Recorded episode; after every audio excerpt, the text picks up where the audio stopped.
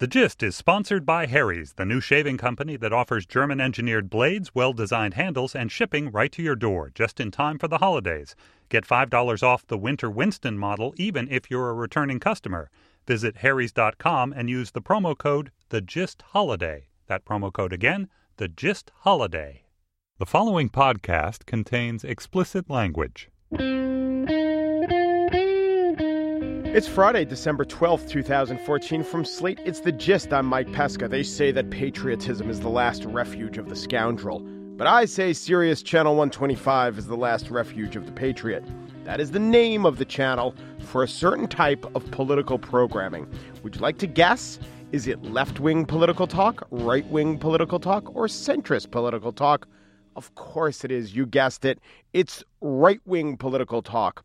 And I was thinking of this when I heard that current CIA Director John O. Brennan described the CIA officers who tortured, sorry, can't call them torturers, but you can call them the black site question askerers, the attention grabbers, the abdominal slappers. These were all things that they did. Torture is way too incendiary. Call them the stress positioners. So he called them patriots. Why did patriotism, the word patriotism and patriot, fall into the hands of just one half of the American public? Sometimes you will hear a liberal defending their own patriotism by saying, I think it's patriotic to dissent. I think it's patriotic to question my government. Yeah, well, maybe, but that's not exactly getting at patriotism definition, vehemently defending your country. I am a patriot. More so, I think, than many self styled patriots. A lot of self styled patriots, Tea Party patriots, don't like the government, don't like the president, don't like broad swaths of the electorate. What do they like? Each other? The land? The wide open prairies? Are they patriots or geologists? See, I'm claiming patriotism because if you love America and if you want to vehemently defend America, you want to face down America's problems before the problems become overwhelming. I had a neighbor who loved his classic car. Now, did he ignore a clanging sound? No, he addressed a clanging sound right away. Didn't make him less of a car lover, made him more of a car lover. So, what are the problems of America? Things like economic disparity, educational imbalance. I don't call these problems because I'm not patriotic. I call them problems because I am patriotic. It's preservation. If you love it, you want to fix it. Like the car enthusiast, a teacher who points out and corrects the mistakes of her pupils. Does she do it because she doesn't support them? Is that why she's voicing criticism? No, it's because of her commitment. So were the CIA torturers patriots? Maybe they were, but it would be for other things they did elsewhere, not because of what tubes they inserted into what rectums in what black sites. The people who confront and correct their actions, those are the real patriots. Whoa, the soapbox is getting a little creaky, so I will tell you what's on the show today. In the spiel, I ask, Are we all children? And we do a post prudence impact statement. Older people's sex lives. I'm not at all uncomfortable with this conversation. But first, in the wake of Ferguson and Staten Island and the anger that followed, I ask, Is there a right and a wrong way to protest?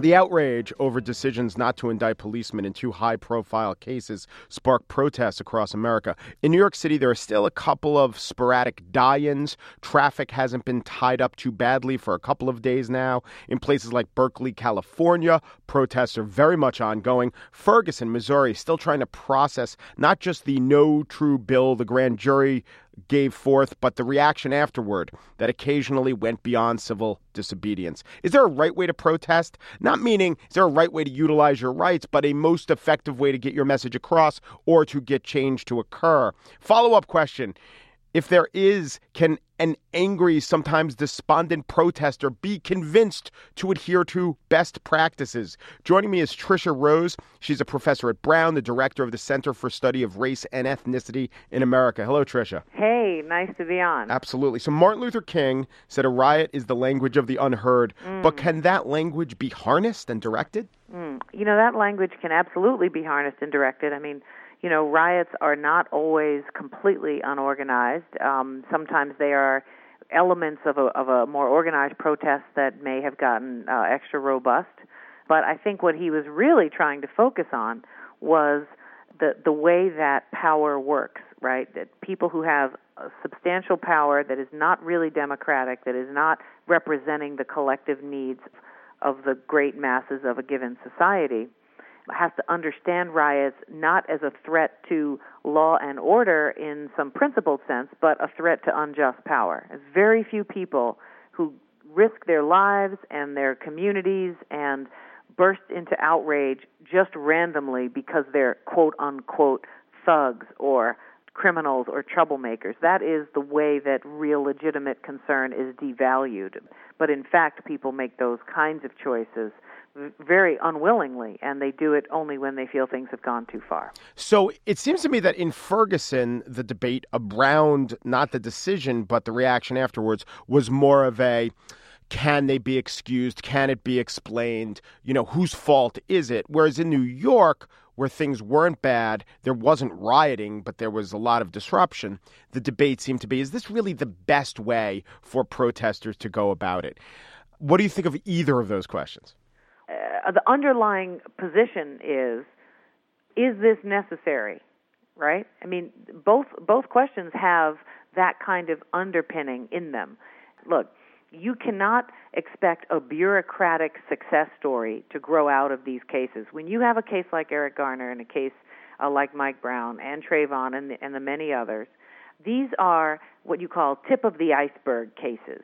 They are extreme, highly visible, highly mediated, you know, promulgated through the media cases that are actually sitting on top of a whole systemic process that is not going to be easy to change because they're not exceptions. They are a set of rules that, while not explicitly racist in language, work out to produce tremendous negative racial effects for black and brown young people. So, and old people, frankly. So, what you're dealing with there is something that has to be dealt with with a level of tremendous public pressure. Well, how does the public register pressure? Yes, you can have petitions and drives. You can pay for senators and influence through campaign contributions like Citizens United allows, but most working and poor people don't have the resources to access that kind of power. What they have is the ability to stop everyday life and traffic in the metaphorical sense, to stop day to day life and to demand through that a set of requirements. Now, you said New York, you know, didn't have those negative protests, but there are protests continuing. There are yes. some planned for this weekend. Yes. This is not over.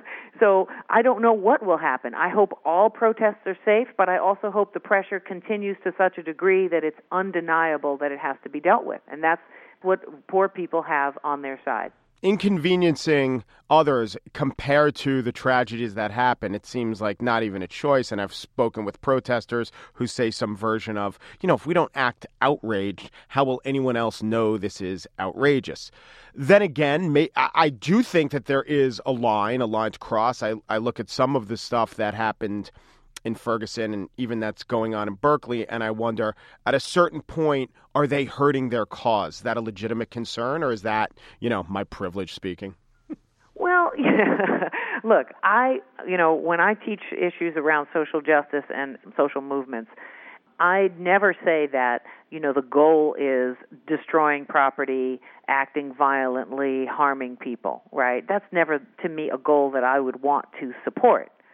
And I think what you want to do is harness that kind of energy and outrage toward as many productive but serious and long-standing changes as you can.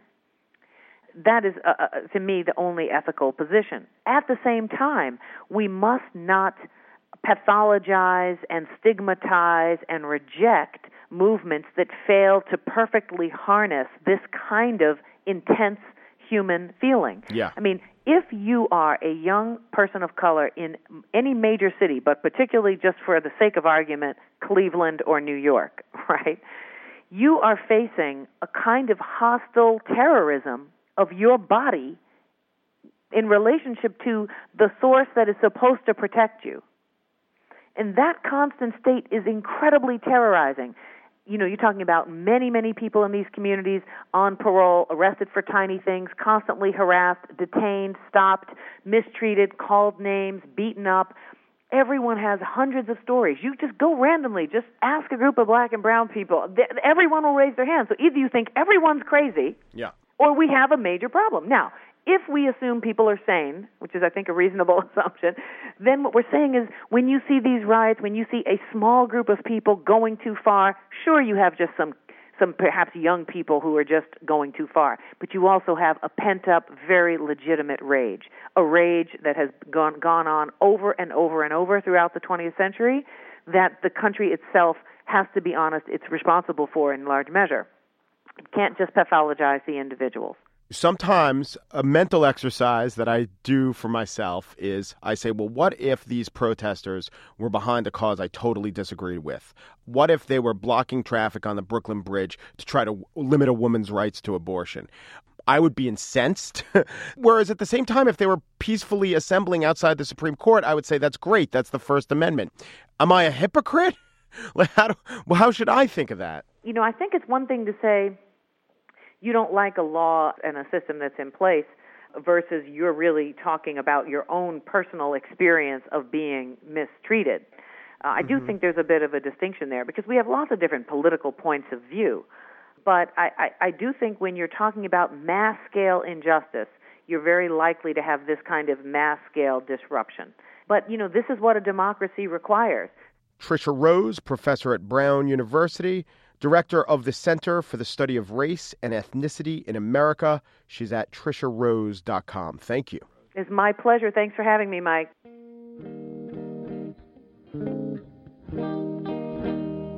Harry's is a great razor company.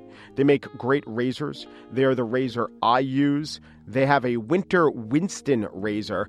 It's a it's a special kind of blue, a cobalt blue razor. They have uh, more of a olive, mm, know, greenish razor. It's a very cool razor. Makes a very nice gift. They have an option you could even engrave the razor. You know, if you're giving a gift for a man, if you're not a man, it's kind of nice. It's like one of the few moments of the day where you can do nothing but revel in your own manliness. You know, I'm I'm growing fur on my face. Now I am taking hardened steel to abate this fur. It just kind of whatever you do the rest of the day, that is the most manly thing you will do. You'll probably not chop anything else with steel that day. So, right now, fans, listeners to the gist can take advantage of a promo they have. And even this is true, even if you've taken advantage of a past Harry's promo before. You go to harrys.com and type in the code The Gist Holiday, and you get $5 off their Winter Winston set.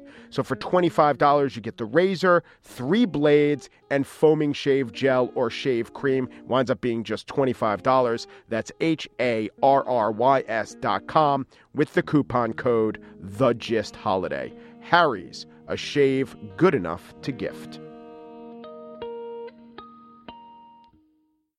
You know, so much of the time we're lost. We say, please God, tell us what is right, tell us what is true, and there is no justice. But I actually don't appeal to God. I appeal to my following guest. She writes the Dear Prudence column on slate.com. She's Emily Yoffe, and she can tell us what is right and what is true and why there is no justice. Hello.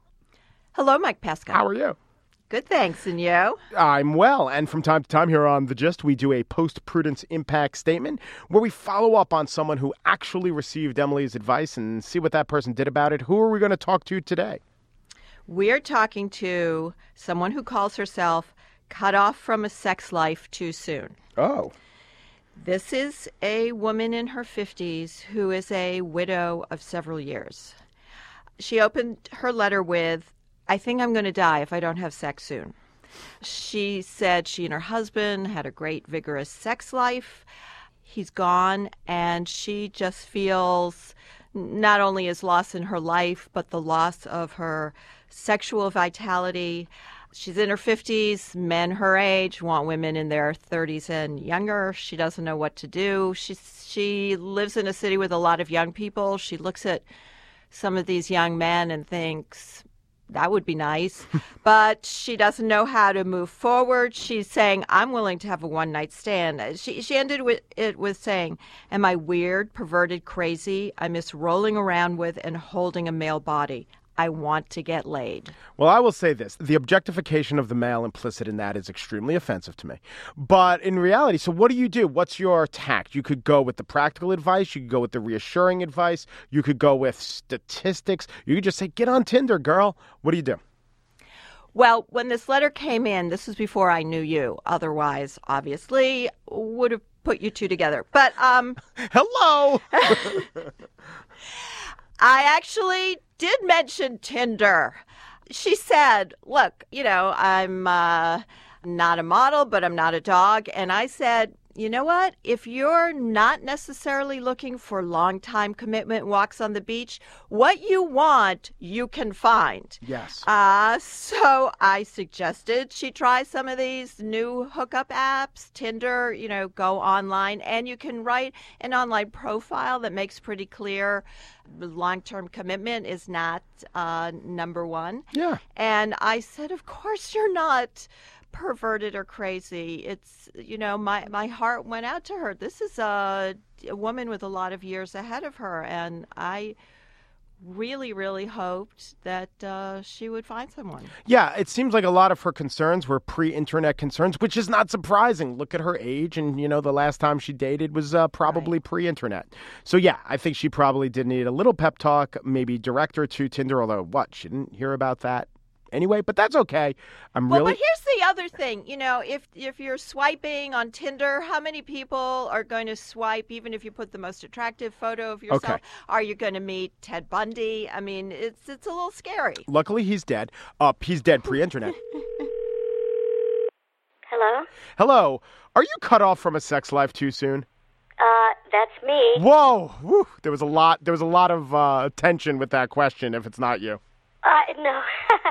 Hi, Emily. Hi there. yeah, I want to say Emily's here. I'm Mike. Good to meet you. Okay, go ahead. You too. Tell me- Yeah, tell me uh, what One thing I noticed is that everybody, I think I wrote in my letter that I was 50 something. Mm-hmm. Because I didn't want to just pin anything down. But the fact is, I'm 58. So I'm closer to 60. I think that's a very good age. Emily just told me and us what her advice was to you. How did that advice land, and what'd you do with that advice? Well, I felt really good about what Emily wrote, and uh, you know, it was encouraging, and she didn't make fun of me or anything like that. But as you know, um, time went on, and I really thought about it.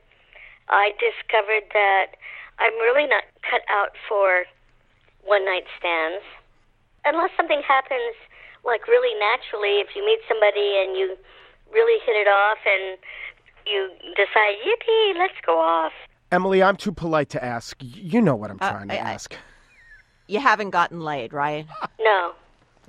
Okay. I'm sorry to hear that. Now, I want to say I did send you, I forwarded you this letter from this quite attractive lawyer in uh, out on the West Coast who wanted to meet you. I'm not usually doing matchmaking, but he was this interesting bald Jewish guy. I'm married to a bald Jewish guy, so I have a soft spot for them. Well, so, do but you said you're not going to get on a plane just to explore that possibility, right? Oh, right. It just seemed like so much effort. I do have to say, cut off. I was talking to my husband about your letter and your dilemma, and he did say to me, you know, I don't know where she lives, but wherever it is, I think I'm going to have business there um, soon. I, I don't know what he meant by that. He was just saying he'll um, probably will be in town, so and he wanted me to find out what town that was. Um, well, you don't sound distressed though about this. No, I don't. I think it uh, just, you know, getting that off my chest to you. Um, I've never said this to anybody I know, so I wrote to you. Getting it off my chest that, yeah, sometimes I think I'm going to go berserk. But it also made me realize that I'm not the berserk sort. Yeah, I've always had a very playful side and all that, but it's really unlikely that I'm going to go out and uh, you know, I don't know how to say it. Like be really upfront about things. Um, it would just have to happen where somebody and I just like clicked. And Right, if we clicked, That's fine for if if it happens for a one night stand. I would have no problem with that. But I don't think that's really likely to happen. All right, Mike, uh, male perspective. Yeah. Older women. Yeah. Are we hot? What? I mean, Yeah, you know, look, every- uh, all an women- older woman who wants to get laid. What's the what are our chances? Well, and the other thing to think about is the older you get, the more the greater percentage of the male population will consider you an older woman. So, yeah, that just ups Thanks. the that just ups the an, uh, ante. I'm just speaking demographically. But what about online no, sites? no, no, yeah. So yes. come on. Uh, you know, Sure. Yeah. I mean, I we're think- experienced. I mean, we're hot. Yeah, well, we're, I mean, think about Yes, I Judy think- Dench and Candice Bergen Uh-huh. and Catherine Deneuve. Yeah. Who wouldn't want to go to That's bed right. with them right now? Compare yourself to the three most beautiful women in the world. Yeah, know. that's great for the ego. Look, what about online sites though? Just practically, I think a lot of people maybe have these hurdles, these mental hurdles, very real, emotional. You want to call it ego, you want to call it emotional hurdles, but I think that's what online sites do. You know, you go on a site, you're going to get a couple dates, and the first two seem weird, and then the third one, either something clicks or you change. What about that? Well, I did try one online site, and there were four different men who contacted me, and we wrote back and forth. And then they'd say, I'd love to meet you. Would you like to get together? Mm-hmm. And I said, Oh, that sounds wonderful. When would you like to get together? And that would be the last thing I'd hear from them. That's weird.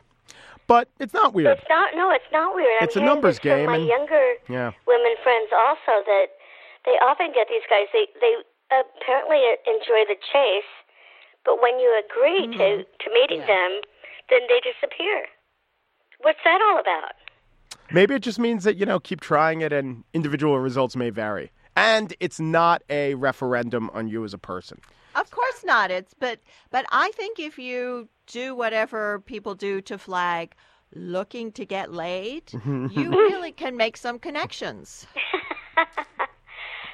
I It's all it's all the username. Is Frisky fifty taken? probably Frisky and fifty? Come on. um maybe I might be a frisky fifty or something like that, or I want to get laid, but I realize that I'm not bored, I'm not lonely. So I'm kind of wondering now, why should I seek a partner? I'm not bored, I'm not lonely.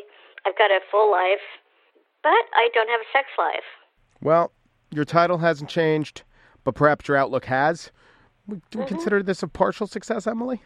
Well, I think cutoff sounds kind of zen about this whole thing, which is good. Uh, you, you know, there's no desperation coming off her. I think that's the kind of attitude that helps you possibly connect.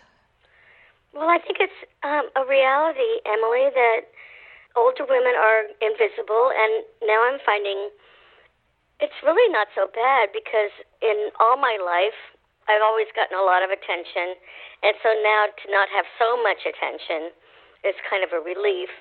Yes, you and I probably could walk down the street and someone could follow us with a camera for 10 hours and not one person would say, "Hey baby." So, yeah, there's there's that. All right. Well, cut off from a sex life too soon. I don't want to cut you off too soon, but I think that uh, there's still optimism to be had. Thanks so much for uh, spending some time with us. Well, thank you, and thank you, Emily, for listening to me and, and really give me giving me a lot to think about. Oh, good. I I was so enjoyed this and I hope you find someone. Okay, I'll I'll be sure to let you know if I do. Bye bye. It was bittersweet. I mean, she and I are contemporaries, so I Yeah. really feel I would recommend that she keep she keep at it. exactly. Yeah. That was another post Prudence impact statement with the writer of the Dear Prudence column, Emily Yoffe. I enjoyed it very much. Thanks, Emily. My pleasure. Thanks, Mike.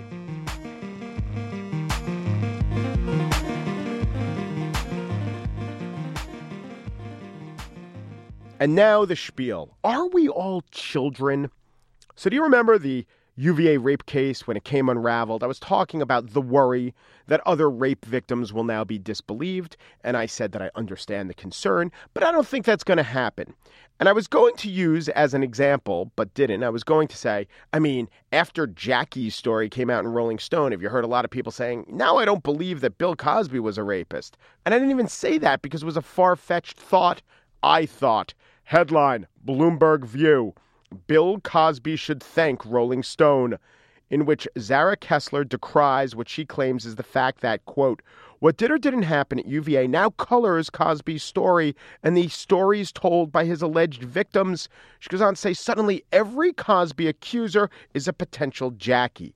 And to be clear, Zara Kessler was saying this was a bad thing. I, of course, think it's a bad thing, but I actually don't think it's a thing. I understand the concern, but I don't think people have changed their minds about Cosby. And now I think the latest allegations put forth by Beverly Johnson means that the evidence is mounting, not subsiding. But the reason I bring up Cosby is to ask are we all children? I mean, I have read so many stories or heard so many people saying, but he was a beloved TV dad. Yes, I understand that was getting in the way of people's perceptions. That was probably a reason why journalists didn't dig into these stories very hard. But now that all this information is out there, to cling to the fact that he played a dad on a TV show, but he wore such cuddly sweaters. So now you, as an adult, you're citing that as a barrier to your conception of how real people act in real life? Are we all children? No, but one child was sad that his puppy died. So the Pope, oh yeah, the kid was talking to the Pope. So the Pope says to the sad kid, Paradise is open to all of God's creatures, which is a nice thing to say to a kid, right? Whoa, no, no, no. The Pope is not, got to be clear, the Pope is not refuting decades long Catholic tradition that animals do not go to heaven because they have no souls. New York Times, quote, Theologians cautioned that Francis had spoken casually, not made a doctrinal statement. You can't just make such broad, sweeping assertions about a locale as tangible and grounded in reality, a place as heaven with the clouds and the angels and the assumption that the soundtrack to Utopia must be incessant harp music. Side note, there has to be a real fervent believer in the literal classic definition of heaven who also absolutely loathes Joanna Newsom. How's that guy square that? Anyway, this totally, totally non fictional place, heaven, has strict rules and procedures. We can't just open these actually there and not made up pearly gates to cattle and buzzards and the like. You want a dog in heaven? Well, the next guy wants his emu and then gnats. What about the gnats? Adults, actual adults, debate these questions in real life. Adults write books for other adults with titles like Cold Noses at the Pearly Gates. And then there's a camp of counter adults who will quote scripture. Revelation 22:15. For without are dogs and sorcerers and whoremongers and murderers and idolaters and whoever so loveth and maketh a lie. Dogs top that list. Dogs two above, sorry, three above murderers, two above whoremongers.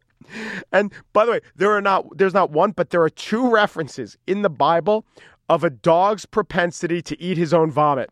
Proverbs 26:11. As a dog returneth to his vomit, so a fool returneth to his folly. How is that not the best idiom in the English language? Peter 222. But it has happened unto them according to the true proverb, the dog is turned to his own vomit again. That that proverb has fallen out of favor is a sad, sad thing. Forget the Christ in Christmas. We need the dog vomit in language. That's what we need.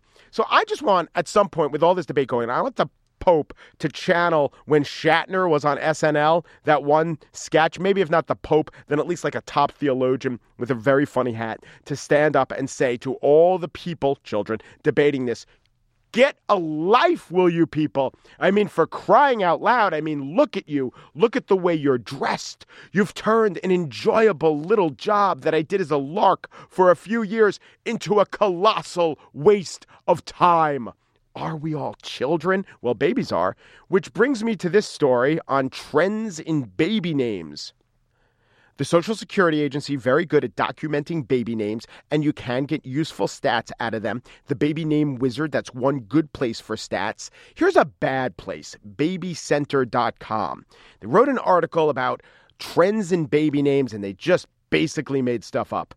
They cite Netflix, the Netflix bump as a explanation for baby names. Here we go.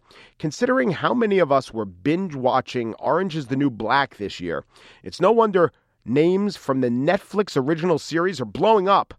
The big winner is Galina, nicknamed Red, who faced the terrifying Vee with a spine of steel. Galina jumped 67% in our baby name rankings. It did? Galina? There are a lot of baby Galinas. I checked the raw stats. Galina went from five babies named per million to eight babies per million. There are 2 million female babies born in the United States. So they li- it literally went from 10 to 16. There's your Galina bump. Dayanara, another name of a character on Orange is the New Black, climbed 19%. I checked this. Might have been 19%, but it wasn't even to 19. And then they started making ridiculous claims about Larry that I will just not even get into. So Orange is the New Black. Dayanara is the new Jennifer. Dog Heaven is the new Depths of Hell. And Child is the new adult. I am going to tuck my children into bed, and I'm going to tell them bedtime stories filled with paradoxes, moral ambiguities, and straight talk about how when their dog went to that farm upstate, there was no farm, the dog had no soul, and in fact, it wasn't even a dog, it was a domesticated rat with a collar. They'll thank me one day.